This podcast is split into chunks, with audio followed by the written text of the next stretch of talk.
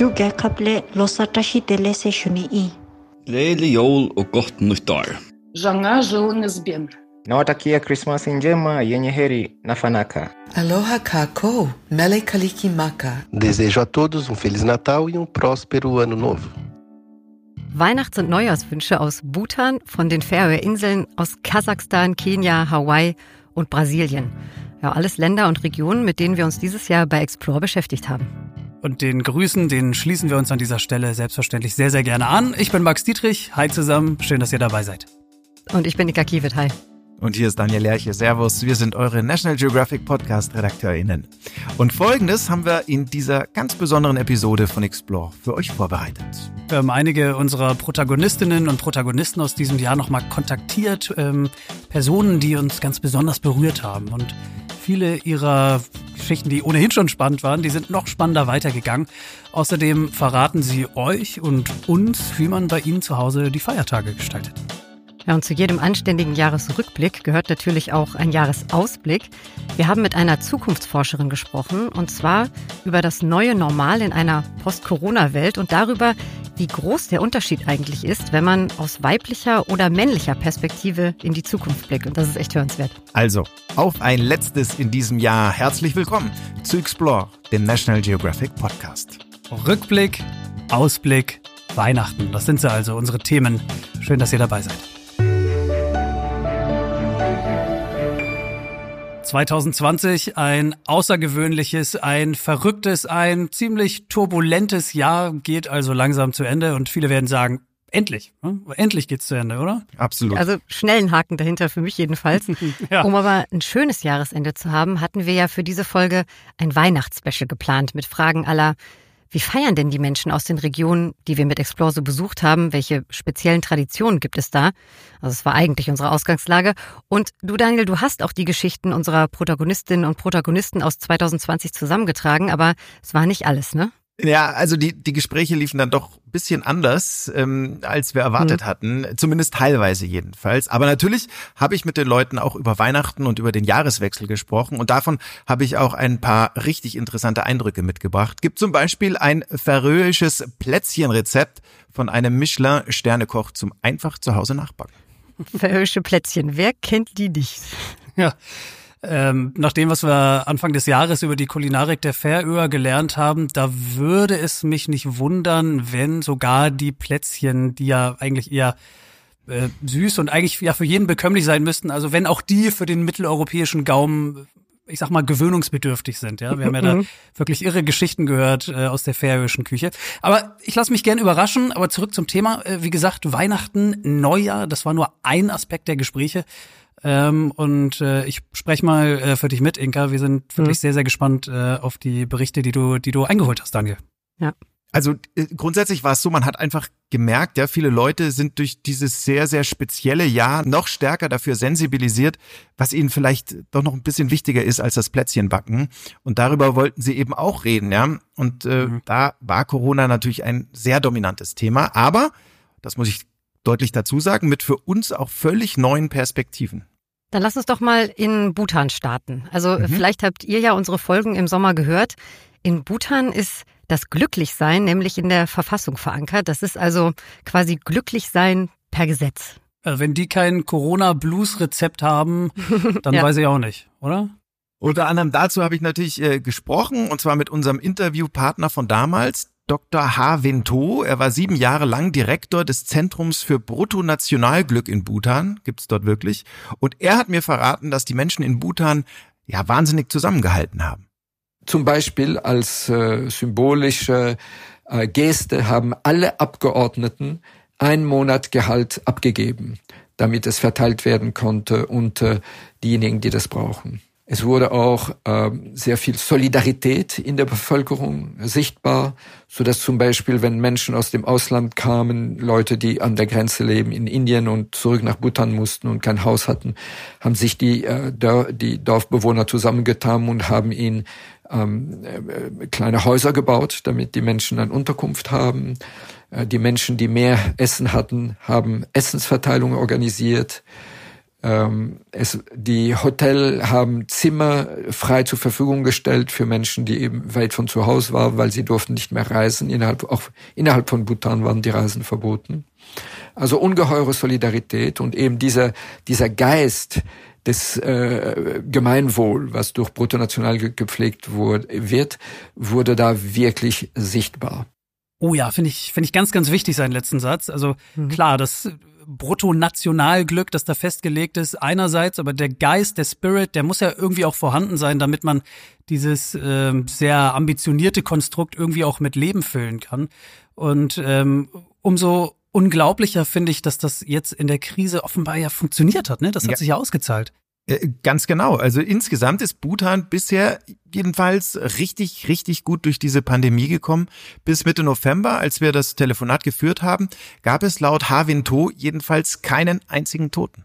Also das ist definitiv bemerkenswert, aber nur mal eingeworfen.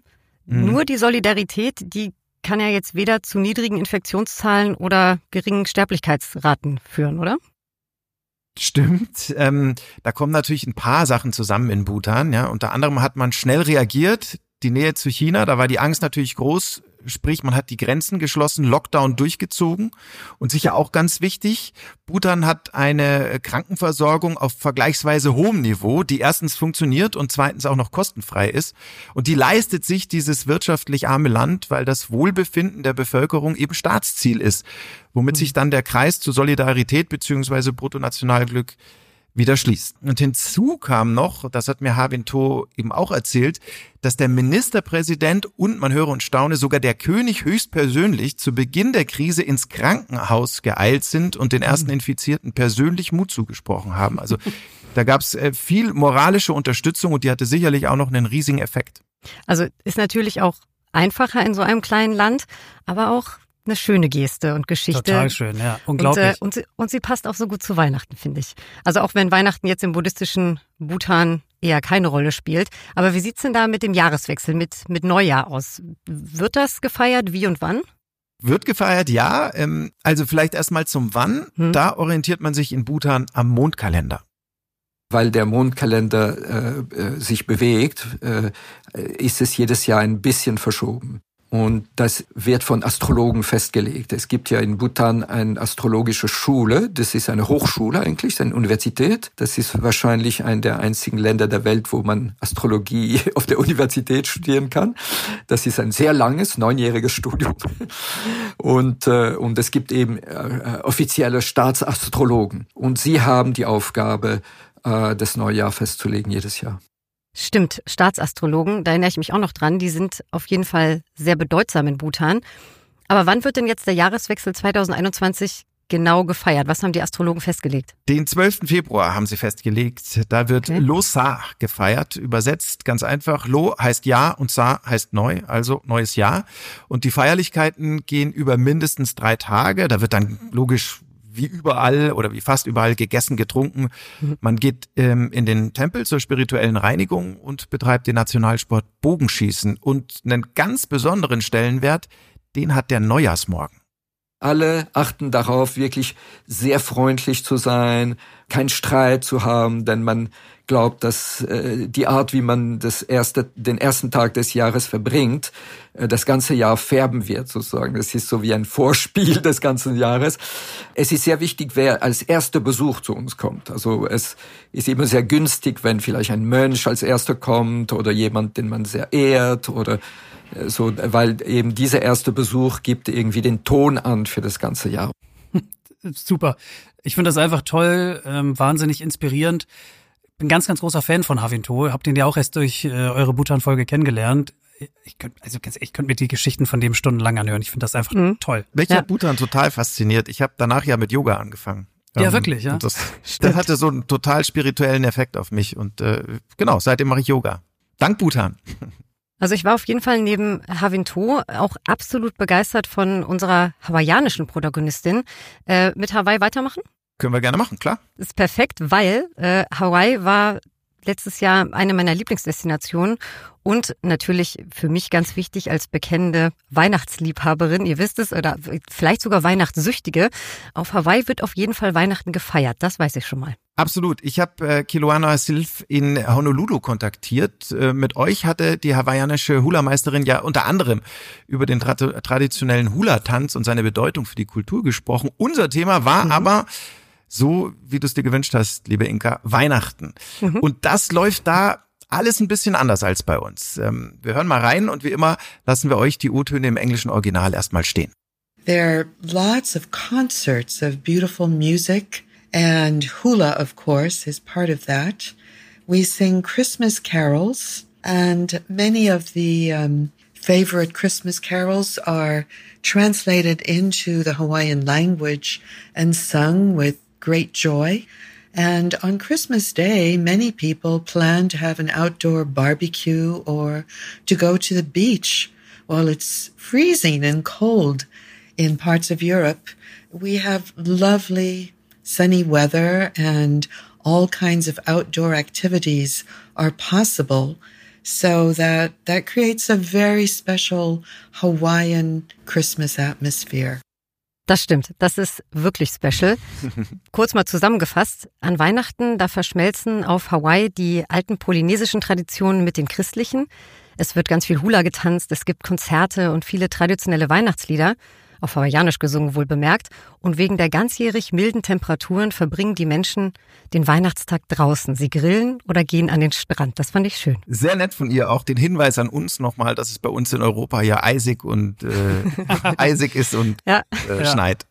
Immer rein in die Wunde. Genau. Ich, klingen super, Ihre Ausführungen. Ich muss ganz ehrlich sagen, ich bin an Weihnachten gerne zu Hause, ja. Also wenn es kalt ist, wenn es grau ist, das ist, das ist mhm. völlig okay für mich, das gehört irgendwie dazu. Aber Ganz klar, davon mal abgesehen, wäre das dieses Jahr ohnehin ja auch schwierig mit so einer Fernreise, dann noch über die Feiertage, aber also schön wäre das schon mal, ne? Spannend auf jeden Fall, Weihnachten auf Hawaii. Also ich hätte zumindest so ein bisschen ein Hawaii-Feeling noch für euch. Damit könnte ich dienen. Äh, Keluanas Stimme, die hatte mich schon komplett umgehauen, als ich euer Interview mit ihr gehört habe. Da hat sie ja einen hawaiianischen Chant gesungen um alle Explore-Hörer zu grüßen. Und äh, deshalb habe ich sie gebeten, nochmal was für uns zu singen. Und geschickt hat sie uns einen Chant äh, gesungen zu Ehren des Gottes Lono am Anfang der Regenzeit während des alten hawaiianischen Neujahrsfests. Und zu Beginn dieses Tons, den wir jetzt gleich hören werden, erklärt uns Kiloana auch nochmal schnell, worum es da genau geht.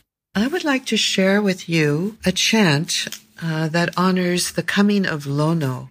Just the first verse of the chant, which speaks of this rainy season in Hawaii.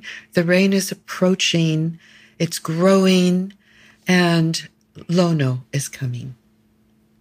O Lono o e, a he u a la, he u a, a he pi mai. Noe, noe, halau,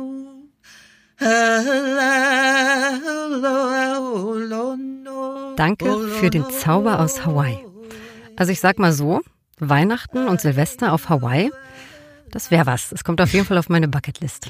Da würde ich vorschlagen, ähm, bleiben wir doch gleich auf einer Insel beziehungsweise einer Inselgruppe. Und ähm, von der weiß ich auch, dass die bei uns allen auf der Bucketlist steht da, lass mich raten, es sind die Färöer. Wir haben sie schon angekündigt, sagen, ja. aber es müssen die Färöerinseln sein. Können nur die Färöer Aber ich sein. glaube, ja, also da waren wir alle gleichermaßen fasziniert ja. von diesem, also wie soll man sagen, rauen Charme der Inseln. Ja, äh, ne? Stimmt, es sind die Schafsinseln im Nordatlantik. Ähm, und hm. mir ist besonders hängen geblieben das Interview mit Paul Andreas Ziska. Das hast du damals geführt, Max.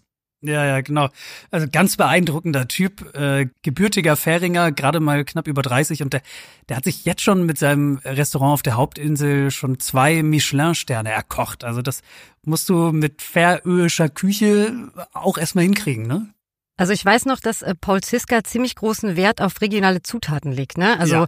Schaf und Fisch sowieso, aber ähm, er hatte auch Seegras und Seeigel mhm. und Papageitaucher, ähm, Bastölpel und noch ganz viel mehr irgendwie auf dem Tisch oder besser gesagt im Topf und gerne auch fermentiert das Ganze. ja. Dafür gab es bisher zwei Sterne. Ja, und das wohlgemerkt Mhm. für ein Restaurant auf einer Inselgruppe, die vorher kulinarisch jetzt nicht so wirklich im Fokus stand. Umso spannender, nochmal bei Ziska nachzufragen, was an Weihnachten eigentlich auf den Färöern auf den Tisch kommt. Some people eat rastkött, fermented meat, which is which is traditional Faroese. huh? Uh, but I, th- I I would I would say that most people eat uh, duck or um, goose. So it's it's a roast. It's a, a, a roasted duck or roasted uh, goose, or or many actually do both, and then you eat it together with uh, caramelized potatoes, which are just regular potatoes that you um, peel and then uh, glaze or cook in, in, in caramel. And caramel is sugar and, and, butter. So um, it's quite sweet. And then you have the pickled uh, red cabbage, and you have um, sauce and uh, jam. Um, that's the most common way. And then for dessert, you you usually eat kind of rice pudding, which is uh, essentially rice cooked and then um, t- turned in uh, whipped uh, cream and uh, almonds and vanilla. So uh, it's common now with uh, with cherry sauce. And then of course you know a lot of yeah cakes and sweets and yeah. Also, einige Färinger und Färingerinnen essen auch an Weihnachten fermentiertes Fleisch. Die meisten, die tendieren aber klassisch zu Ente oder Gans und dazu gibt's dann karamellisierte Kartoffeln. Das klang lecker und Marmelade. Und wem das noch nicht süß genug war, zum Nachtisch gibt's dann eine Art Milchreis mit Mandeln, Vanille und Kirschsoße plus Kuchen und Süßkram. Also er hatte uns Anfang des Jahres ja, ich weiß nicht, ob ihr es erinnert, äh, von seinem Grindwalherz-Rezept erzählt. Also da ist ja sein Weihnachtsessen im Vergleich fast äh, unspektakulär. Ja. Ja.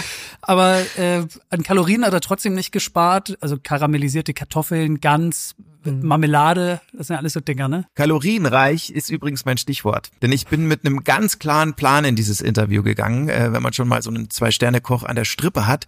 Ich wollte unbedingt ein Rezept für Weihnachten abgreifen. Typisch und einfach, das sollte es sein. Und natürlich hat Herr Ziska geliefert. Ähm, ich hoffe jetzt, alle haben Stift und Zettel zur Hand. Gora heißen Ziskas Lieblingsplätzchen. Äh, und hier kommt das Rezept. Uh, Gora is um, three eggs, 150 uh, grams of uh, sugar, 250 grams of flour, and then one and a half uh, teaspoon of uh, of cardamom. Um, and then you you basically just you you whisk the the eggs, sugar, and, and cardamom in a bowl, and then you add uh, flour a little bit of, um, at a time, so you don't um, make it too clumpy, so it doesn't clump up. And then yeah, you let it rest for one to two hours, and then bake it with this this waffle iron, uh, and that's that's actually actually it. You can put a little bit more uh, sugar than than 150 grams. You can even maybe put it up to 200 grams, um, so you get a really nice sweet, um, uh, and and and it also um, affects the the texture. It becomes more crisp if you put more sugar in.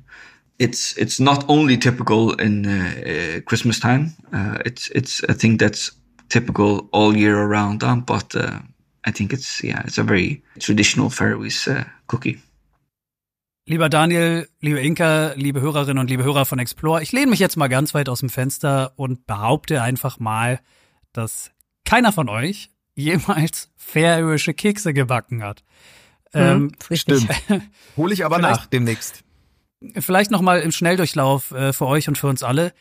Drei Eier, 150 Gramm Zucker, dazu anderthalb Teelöffel Kardamom, das alles in eine Schüssel rein und dazu werden dann noch 250 Gramm Mehl untergerührt und zwar ganz wichtig, Löffel für Löffel, damit da ja nichts verklumpt. Das Ganze dann ein, zwei Stunden ruhen lassen und dann auch schön im Waffeleisen aufbacken und äh, fertig sind dann die Gora-Plätzchen. Guten Appetit, ne? Also dieses Waffeleisen, das irritiert mich immer noch ein bisschen. Wie groß sind denn diese Plätzchen? Das würde ich ganz gerne irgendwann noch mal von ihm wissen oder ich google es einfach mal. Aber kurzer weihnachtstechnischer Zwischenstand von mir. Ich möchte jetzt färöische Plätzchen an hawaiianischen Stränden essen. Oh ja, an Weihnachten logischerweise. Klingt nach einem Top-Plan, bin ich dabei, Inka. Jetzt würde ich euch gerne erstmal nach Brasilien entführen, ähm, akustisch zumindest. bitte. Ist das okay? Yes. ich warte schon die ganze Zeit auf, äh, auf Amazonien. Äh, Das war ja unser Thema im Frühjahr und dafür haben Daniel äh, und ich mit Thomas Fischermann gesprochen, dem Südamerika-Korrespondenten von der Zeit. Und neben vielen anderen Themen haben wir mit ihm auch über seine Erfahrungen beim indigenen Volk der Tenjarim gesprochen. Und ich erinnere mich daran, dass damals die Corona-Welle gerade so ganz langsam über den Atlantik geschwappt ist. Ne? Mhm. Gibt's da irgendwas Neues? Hat sich da, wie hat sich die Situation entwickelt? Also damals hat uns Herr Fischermann ja erzählt, ähm, dass das Thema im Gegensatz zu vielen anderen Brasilianern bei den Tenjarim sehr, sehr genau beobachtet wird, ähm, was natürlich mhm. in der mhm. Geschichte der Indigenen begründet liegt. Schließlich sind in Lateinamerika im Laufe der Jahrhunderte ja Millionen Menschen durch eingeschleppte Krankheiten gestorben. Und entsprechend sensibilisiert sind die indigenen Völker heute auch für neue Infektionskrankheiten und ähm, entsprechend reagiert man dann eben auch schneller als die meisten anderen? Die haben oft eine Art auf Pandemien oder auf Epidemien oder auf unbekannte Krankheitsausbrüche zu reagieren, die bereits zur Kultur gehört. Wenn Leute krank werden, dann reagieren viele Völker traditionell so, dass sie Leute isolieren, dass sie ausschwärmen, dass sie in den Wald ziehen, dass jede Familie für sich lebt. Das äh, hat natürlich in dem Fall auch dann was genützt. Ne? Wenn einer krank wird, geht man erstmal zurück in den Wald. Wobei das Covid-Virus äh, natürlich eine besondere Eigenschaft hat, die das Ganze schwer macht. Da treten die Krankheitssymptome ja erst relativ spät nach der Ansteckung auf, sodass es vielleicht weniger nützlich war als anderswo. Aber das Isolieren und das äh, in den Wald zurückgehen, das äh, äh, geht dann so. Natürlich die großen Wellen von Masern zum Beispiel oder die großen Grippewellen, die es gab, nachdem äh, Erstkontakte hergestellt wurden, nachdem Leute aus der westlichen Zivilisation auf diese Völker gestoßen waren und sie dann angesteckt hatten, die ist oft noch relativ frisch im Gedächtnis. Also im Gegensatz zu Restbrasilien haben die Tenjarim und viele andere indigene Völker laut Thomas Fischermann Covid-19 bisher vergleichsweise gut im Griff, richtig? Richtig. Zum Glück, muss man dazu sagen. Hm. Das sind ja auch mal gute Nachrichten, oder? Ja. Zur Abwechslung mal. Ist ja auch mal schön. Vor allem, äh, das muss man auch sagen, in Brasilien, äh, wo es in diesem Jahr in Bezug auf die Pandemie ja wirklich eine Schreckensmeldung nach der anderen mhm. gab mit hohen Infektionszahlen, mit hohen Todeszahlen. Ähm, da ist das ja fast schon erleichternd, zwischendurch dann auch mal solche, solche News mhm. zu bekommen. Das stimmt, aber es gibt äh, auch noch andere positive Nachrichten aus Brasilien. War mir komplett neu. Und zwar, dass das Land beim Kampf gegen die Pandemie und bei der Entwicklung eines Impfstoffes eine Schlüsselrolle eingenommen hat. Da war Brasilien ja sehr stark dran beteiligt. Dort sind ja sehr große Versuche gelaufen was so ein bisschen tragischerweise deswegen stattfand, weil dort auch so große Ansteckungsmengen äh, zu verzeichnen waren. man musste ja den Impfstoff in Ländern testen, wo es relativ viele Ansteckungen und relativ viele Fälle von Covid-19 gibt. Und Brasilien war da trotz all der Wissenschaftsskepsis, die jetzt so in Mode ist und die auch der eigene Präsident dort äh, betreibt, Brasilien war dort äh, großartig, äh, war Vorreiter. Die haben Versuche gemacht, das äh, Gesundheitspersonal in vielen Städten des Landes hat sich dafür bereitgestellt, äh, sich Probeimpfen zu lassen und die sehr hervorragenden wissenschaftlichen Einrichtungen Brasiliens haben dann die Entwicklung vorangetrieben. In anderen Ländern war das ähnlich der Fall, aber Brasilien fällt mir besonders auf, weil die so eine lange Tradition haben, auch mit Impfstoffen sehr gut umzugehen. Fast alle Gelbfieberimpfungen der Welt kommen aus Brasilien zum Beispiel und die Institute dort vor Ort äh, haben eine Geschichte, dass sie auch mit großen Impfkampagnen schon so manche Krankheit fast ausgerottet haben, die sonst sehr gefährlich geworden wäre. Also das ist die gute Nachricht, dass äh, unter anderem durch die Mithilfe Brasiliens äh, dieser Impfstoff vorangekommen ist. Total interessant, völlig neu für mich, habe ich noch nie was von gehört, auch nicht in der Nachrichtenflut der letzten Monate. Äh, Brasilien als Impfstoffvorreiter. Auch schon vor Corona ja offensichtlich. Habe ich nicht gewusst. Habt ihr das gewusst? Hm, nee, also wie gesagt, mir war es auch komplett neu und wichtiges äh, Detail bei dem, was Herr Fischermann da erzählt hat. Und ich denke, äh, das kann man ruhig nochmal erwähnen. Die Menschen verdienen das. Ähm, dieses Gesundheitspersonal hat sich freiwillig Probe impfen lassen. Damit sind sie ja im Grunde auch ein Risiko eingegangen. Ne? Also das, mhm. das, das können wir ruhig mal festhalten hier. Klar. Und eventuell profitieren wir alle davon hier im fernen Europa. Das wäre ja schon eine irre Geschichte. Na, spätestens, mhm. wenn der Impfstoff dann da ist, ne? Ja. Also auch bei aller aktueller Skepsis hiermit meinen größten Respekt nach Brasilien. Das finde ich einen sehr interessanten Aspekt. Man muss oft unterscheiden zwischen der offiziellen Politik eines Landes und äh, seinen Menschen. Ich denke mal, da fallen jetzt jedem reichlich Beispiele ein. Mir unter anderem Kasachstan. Ich habe damit gerechnet, Daniel. Also wirklich blitzsaubere Überleitung. Ich wollte es vorhin schon ansprechen. Ähm, du hattest es ja schon erzählt, dass du auch Stimmen aus Kasachstan geholt hast. Und ich Ja. bin sehr gespannt darauf. Wir erinnern uns einmal kurz. Ein absolutes Riesenland mit nur Mhm. ganz wenig Menschen, die da wohnen. Und gerade in dem Zusammenhang äh, finde ich das total interessant, inwiefern äh, Covid-19 da überhaupt eine Rolle spielt, beziehungsweise eine Rolle spielen kann. Ähm, das verteilt sich da ja so. Äh, was hast du denn da rausgefunden? Was hast du denn da mitgebracht? Also, wie man dort mit der Pandemie umgegangen ist und auch immer noch umgeht, äh, das hat leider ziemlich makabere Züge. Auf die Ausbreitung des Coronavirus hat man in Kasachstan im Frühjahr und im Frühsommer erstmal mit einem extrem harten Lockdown reagiert. Erzählt hat mir das Dagmar Schreiber. Mit der Journalistin und Kasachstan-Expertin hatten wir ja auch schon für unsere Explore-Episoden über das Land gesprochen. Harter Lockdown also. Die Menschen durften ihre Häuser nicht mehr verlassen, nur noch zum Einkaufen, zum Müll wegbringen und zum Hundgassi führen. Und das wurde auch wirklich sehr streng kontrolliert. Zum Einkaufen hat man die Leute teilweise sogar eskortiert und auch wieder zurück, um sicherzugehen, dass die danach auch wieder in ihren Häusern verschwinden. Und dieser Lockdown ging wirklich drei Monate lang und die Nerven lagen blank. Und danach hat man von heute auf morgen den Lockdown komplett aufgelöst, ohne Übergangsmaßnahmen, weil man gemerkt hat, ah, die Erkrankungsrate ist eigentlich, naja, sehr gering. Und B hatte man Anfang Juli einen großen staatlichen Feiertag. Das ist der Tag der Hauptstadt. Also die Hauptstadt heißt Nursultan, wie der erste Präsident des Landes. Und der erste Präsident des Landes hat am Tag der Hauptstadt auch Geburtstag. Und da wollte man eine richtig schöne große Fete machen mit Feuerwerk und allem drum und dran. Und zu diesem Tag hat man den Lockdown abgesagt. Und das hat natürlich einen ungeheuren Boomerang-Effekt gehabt, weil die Leute nach diesem langen Lockdown alle rausgekommen sind, auf die Straßen geströmt. 10.000 Leute auf den Straßen waren mit Feuerwerk und Umarmungen und so weiter. Und danach gab es eine gigantische Infektionswelle. Also ungefähr zwei Wochen später lag das halbe Land flach. Daniel, wenn Frau Schreiber sagt, das halbe Land lag flach, was, was meint sie denn damit? Also Ja, damit meint sie, dass äh, natürlich es auch in Kasachstan viele Infizierte und viele Tote gegeben hat. Ähm, und wenn es bis hierhin makaber war, dann wird es jetzt mindestens absurd, denn auf die sprunghaft steigenden Infektionszahlen hat man in Kasachstan ziemlich kreativ reagiert, autokratisch kreativ, und man hat die Krankheit einfach mal umbenannt. Hört euch das mal an. Es gibt eine sogenannte unspezifische Lungenentzündung. Ab Anfang August taucht die in den Statistiken auf, hat im Moment ungefähr genauso viele Erkrankungsfälle wie Corona selbst. Und ja, und Corona selbst hat man scheinbar im Griff. Aber die unspezifische Lungenentzündung hat genau die gleichen Symptome wie Corona.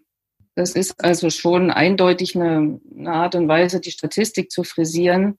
Und das ist in diesen Ländern auch was ganz, ganz Typisches, dass man sowas macht. Man hat Angst davor, das Gesicht zu verlieren. Man möchte Massenpanik vermeiden. Dazu kommt, dass es im Gesundheitswesen wie auch in vielen anderen Bereichen eine sehr, sehr starke Korruption gibt und mit, allen Verwerfungen, die aus Korruption entstehen. Und um alles das so ein bisschen in den Griff zu kriegen, hat man es einfach anders genannt. Du hast es vorhin gesagt, Daniel. Das ist absurd. Das also ich ist meine, wirklich absurd, also, ja. Also man kann es, man kann es natürlich so machen, aber ähm, an den dramatischen Folgen ändert das halt mal leider gar nichts. Umso wichtiger finde ich, dass wir diesen kleinen Jahresrückblick, diese kleine Weltreise jetzt mit einer positiven Nachricht beenden. Das wollte ich auch vorschlagen. Das finde ich gut. Es war ja auch nicht alles schlecht dieses Jahr. Ähm, was hast du denn da auf der Liste? Ein Punkt noch, Kenia, einer meiner absoluten Favoriten in diesem Jahr, nämlich James Wakibia.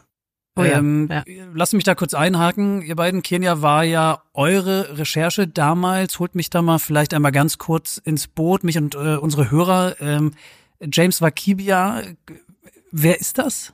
Also äh, James Wakibia ist, würde ich mal sagen, ein moderner Held. Ja. Äh, James Wakibia hat wesentlich dazu beigetragen, dass Plastiktüten in Kenia heute ja weitestgehend verboten sind und Mhm. ist damit einfach zu einem ziemlich einflussreichen Aktivisten geworden. Mhm. Und Daniel, wie geht's denn James Wakibia und seinem Projekt gerade?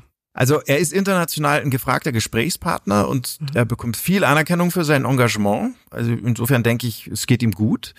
Wobei für ihn wahrscheinlich mindestens genauso wichtig ist, dass es seinem Projekt gut geht.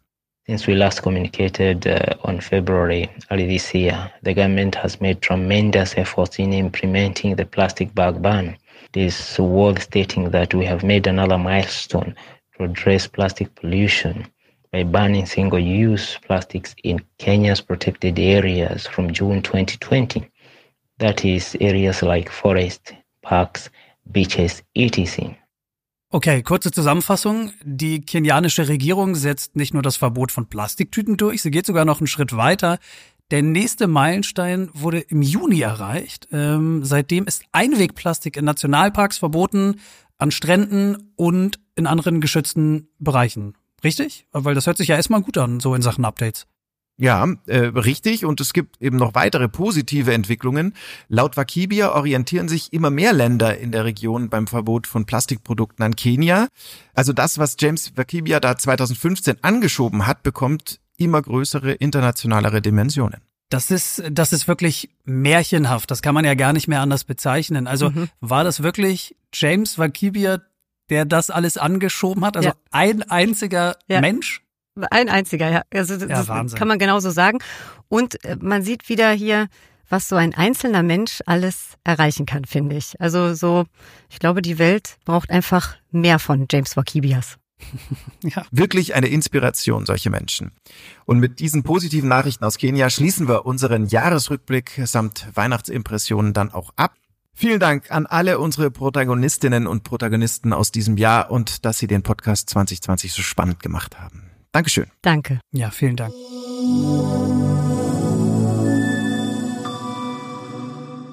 Ihr hört Explore, den National Geographic Podcast. 2020 ist fast vorbei.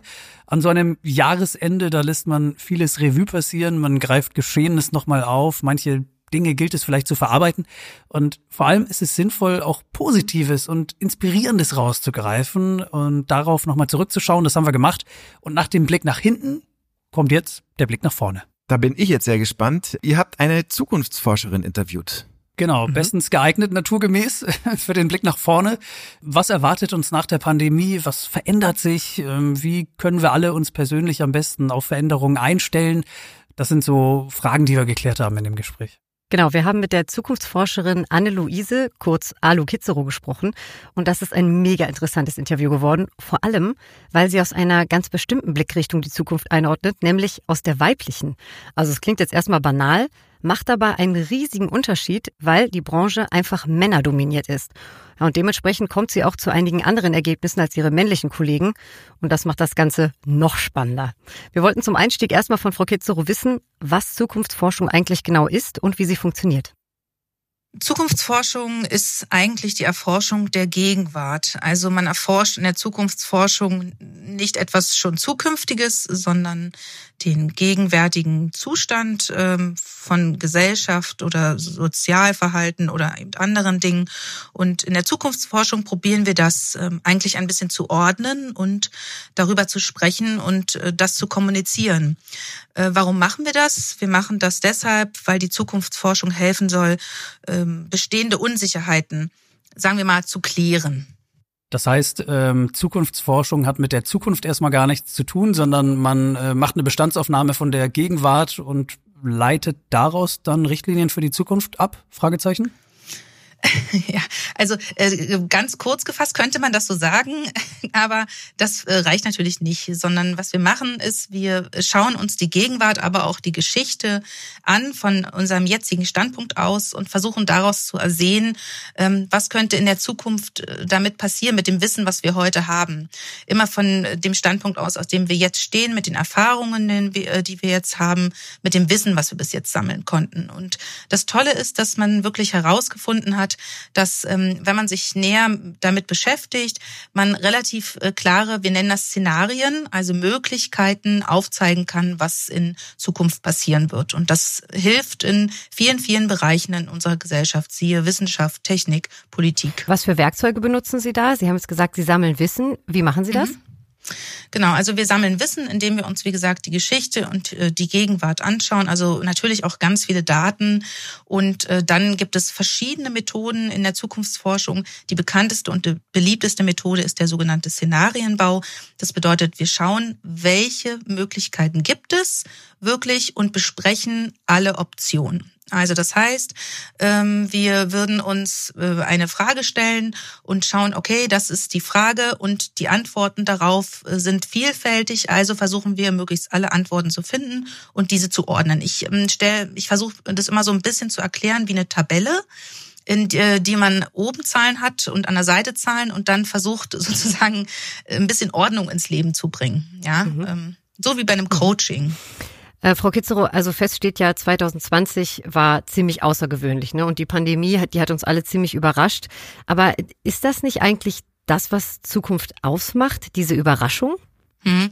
Also das, was die Pandemie mit uns gemacht hat, nennen wir in der Zukunftsforschung relativ klassisch fast schon Wildcard. Es war also etwas komplett Unerwartetes, mit dem keiner rechnen konnte und was eine ganze Gesellschaft in total viele Unsicherheiten gestürzt hat. Das heißt, wir mussten uns plötzlich mit Dingen herumschlagen, mit denen wir uns vorher nie beschäftigt haben. Sei es plötzliche äh, Unsicherheit des Arbeitsplatzes, äh, Gesundheit, Familie, alles wurde auf den Kopf gestellt. Insofern für die Zukunftsforschung wahnsinnig spannend, für die Gesellschaft sehr, sehr anstrengend. Hm. Und auch komplett unkalkulierbar, ne? Ah, auf jeden Fall, ja. Ähm, Sie sagen, äh, eine Konstante gibt es und äh, zwar sei das der Blick auf die Zukunft meistens äh, aus einer männlichen Perspektive. Was, was mhm. meinen Sie denn damit? Können Sie uns das mal erklären? Also es ist so, dass äh, die Zukunftsforschung äh, ja also per se relativ männlich besetzt ist von den Wissenschaftlern her. Das ist auch gar nicht schlimm. Aber wir haben das jetzt äh, zu Zeiten der Pandemie ganz, ganz verstärkt gemerkt. Und zwar ähm, gerade die Leopoldina-Studie wird ja da immer wieder als Beispiel herangezogen. Dort saßen mehr äh, Männer mit dem Namen Thomas im Kuratorium als Frauen. Ähm, und das kann man sozusagen, das zeichnet sich so durch durch die Pandemie. Und die Frage ist, äh, wo sind die Frauen und warum wurden die nicht gefragt? Weil es ist ja nun mal so, dass jeder Mensch einen sehr diversen Blickpunkt auf etwas hat und der weibliche Blickpunkt ist eben doch noch mal anders, weil er durch andere Prägungen, anderes Sozialverhalten, äh, andere Erfahrungen äh, komplett anders geprägt ist. Hm, also ein Spruch, der auch immer wieder bei uns, auch bei National Geographic auftaucht, ist The future is female. Die, die, die Zukunft ja. ist weiblich. Ähm, haben Sie vielleicht ein bisschen die Sorge, dass die äh, Zukunft weiblich ist, aber die Gegenwart für immer männlich bleiben wird? Ähm, also die Zukunft ist deshalb weiblich, äh, sozusagen, weil dort noch das größte Potenzial besteht. Insofern beantworte ich die Frage natürlich mit Nein. Die wird nicht mhm. männlich bleiben. Denn letzten Endes ist es so, Frauen haben das größte Entwicklungspotenzial. Ähm, sie sind erstmal, das ist ja relativ bekannt, ähm, noch nicht alle Vollzeit berufstätig, was auch wieder mit allen anderen gesellschaftlichen Dingen zusammenhängt. Ähm, aber äh, sie haben auch das größte Potenzial, sich noch zu entwickeln. In den Vorständen sitzen nun mal am meisten noch Männer. Äh, sobald da Frauen wahrscheinlich mehr drin sitzen, wird auch noch mal anders gesprochen. Ähm, unsere Sprache ist männlich geprägt. Auch das ist ein großer Bestandteil davon, wie Zukunft ähm, kommuniziert wird und auch wie Gegenwart kommuniziert wird. Und auch mit der Veränderung der Sprache, die derzeit passiert, wird sich auch unser Blick auf Zukunft oder wie wir nennen, Zukünfte verändern. Insofern beantworte ich die Frage definitiv mit uh, The Future is Female. Was sind denn Ihre Ansätze, Frau Kitzero, damit die Zukunft von Männern und Frauen gleichermaßen gestaltet wird? Also generell sozusagen geht es da gar nicht nur um äh, die Frau als äh, sozusagen als Person der Weiblichkeit, sondern es geht darum, Diversität in Zukunftsfragen zu bringen. Also ich finde bei Fragen, die sich mit äh, zukünftigen Fragestellungen beschäftigen, sollten immer diverse Gesichtspunkte einbezogen werden. Also es gibt so einen schönen Song von Herbert Grönemeyer, Kinder an die Macht. Ich frage mich zum Beispiel, warum wir nicht mehr mit Kindern über Zukunftsfragen sprechen, warum wir ihnen auch nicht genauer zuhören. Es sollten Menschen mit Behinderungen mehr gefragt werden, denn die Zukunft, die wir, wie sie jetzt gebaut wird, ist ähm, nicht inklusiv gedacht und das ist, das wird noch weiterhin ein großes Problem sein. Es wird nicht über Generationen hinweg gefragt. Also all diese Punkte sozusagen sollten beachtet werden wenn wir davon ausgehen, dass wir eine Zukunft für alle gestalten. Und das ist das Tolle an der Zukunftsforschung. Wir gehen immer davon aus, dass die Zukunft gestaltbar ist. Das ist ein wesentlicher Bestandteil. Also mit dem Wissen, was wir jetzt haben äh, und was wir gesammelt haben, möchten wir in der Zukunftsforschung das, die Zukunft gestalten. Und das sollten wir so divers wie möglich tun. Inwiefern unterscheidet sich denn der weibliche Blick auf die Zukunft vom männlichen? Also warum kommen Frauen zu anderen Ergebnissen in der Zukunftsforschung als Männer? Weil wir reden ja hier immerhin von einer Wissenschaft. Mhm. Wieso gibt es in einer Wissenschaft so viel inhaltlichen Spielraum? Denn ich stelle mir jetzt mal ganz ähm, plakativ vor, eine Mathematikerin rechnet zwei plus zwei und es kommt vier raus und ein Mathematiker mhm. rechnet zwei plus zwei und es kommt vier raus. Also wo entsteht in dieser Wissenschaft, in der Zukunftsforschung dieser Spielraum? Hm. Also der Spielraum entsteht allein dadurch, dass äh, sozusagen Männer und Frauen unterschiedlich geprägt sind und ähm, unterschiedlich geprägt durch die Gesellschaft. Ähm, ihnen wurden vielleicht andere andere Sachen beigebracht in ihrer Kindheit, als sie mir beigebracht wurden. Und die sind oftmals auch geschlechtertypisch geprägt. Natürlich nicht in allen Fällen. Ne? Also die Ausnahme bestätigt da immer die Regel. Aber letzten Endes ist es so, dass in unserer Gesellschaft immer noch ähm, Kinder oder also Mädchen immer noch geprägt werden im Sinne von ähm, wie heißt es, kontrolliert zu sein und verbindend zu sein, als verbindendes Element zu sein. Jungs werden eher darauf geprägt, kämpferisch zu sein, sehr stark aufzutreten. Und all dieses Wissen und dieses soziale äh, Verhalten, was wir auch angesammelt haben, verändert natürlich unseren Blick auf die Zukunft. Ich arbeite ähm, recht viel wirklich mit jungen Frauen und es ist wirklich wahnsinnig spannend zu sehen, dass die ähm, Jungs oder Männer ganz klar immer formulieren können, wo sie hinwollen und was sie vom Leben haben wollen und wo sie sich sehen. Und die sind super selbstbewusst und das ist wahnsinnig toll. Und wenn ich das dieselbe Frage den jungen Frauen stelle, dann höre ich wahnsinnig viel Unsicherheiten. Bei ihnen wurde beigebracht, sozusagen, dass sie gar nicht stark sein dürfen. Sie dürfen auch oftmals nicht formulieren, was sie wirklich wollen, wo sie sich sehen oder dass sie irgendwann mal Präsidentin Ministerin oder was weiß ich ähm, werden möchten oder Vorstandsmitglied. Und das sozusagen verändert den Blick auf die Zukunft. Sie haben natürlich recht, in diesen ganzen Berechnungsgrundlagen spielt das keine Rolle. Aber letzten Endes sind das, was wir in der Zukunftsforschung machen, immer nur Wahrscheinlichkeiten. Es gibt keine Zukunftsforschung, die bis jetzt, äh, von der man sagen kann, oh, alles klar, hier hat die Diagnose 100 Prozent gestimmt oder das Szenario ist 100 Prozent eingetreten. So funktioniert das auch nicht. Wir sind keine Wahrsager. Wir können aber mit allen Menschen über Möglichkeiten sprechen, über gewünschte Zukünfte, über das, was wir gar nicht wollen. Wir können auch darüber sprechen, was Wildcards sind, also das, was total unerwartet eintritt. Und genau in der Kommunikation darüber, da liegt der Unterschied. Ähm, wenn man quasi davon ausgeht, dass wir ähm, eine urbane Stadt nur für Autofahrer bauen, dann wird sie komplett anders aussehen, als wenn wir davon ausgehen, dass wir eine urbane Stadt für Radfahrer, Autofahrer und Fußgänger bauen. So als Übersetzungsbeispiel jetzt mal. Also die Diversität der Sichtweisen spielt dabei einfach eine wirklich große Rolle. Also ich stimme Ihnen vollkommen zu. Ähm, Gender Gap schließen, ähm, Parität, das sind, glaube ich, die großen Themen unserer Generation. Aber es ist natürlich super spannend, das auch nochmal aus einer, aus einer wissenschaftlichen Ecke in Bezug auf Zukunft äh, zu hören. Also Ihre und unsere Ausgangslage ist damit, glaube ich, jetzt klar. Das ist deutlich geworden, was Ihr Punkt ist.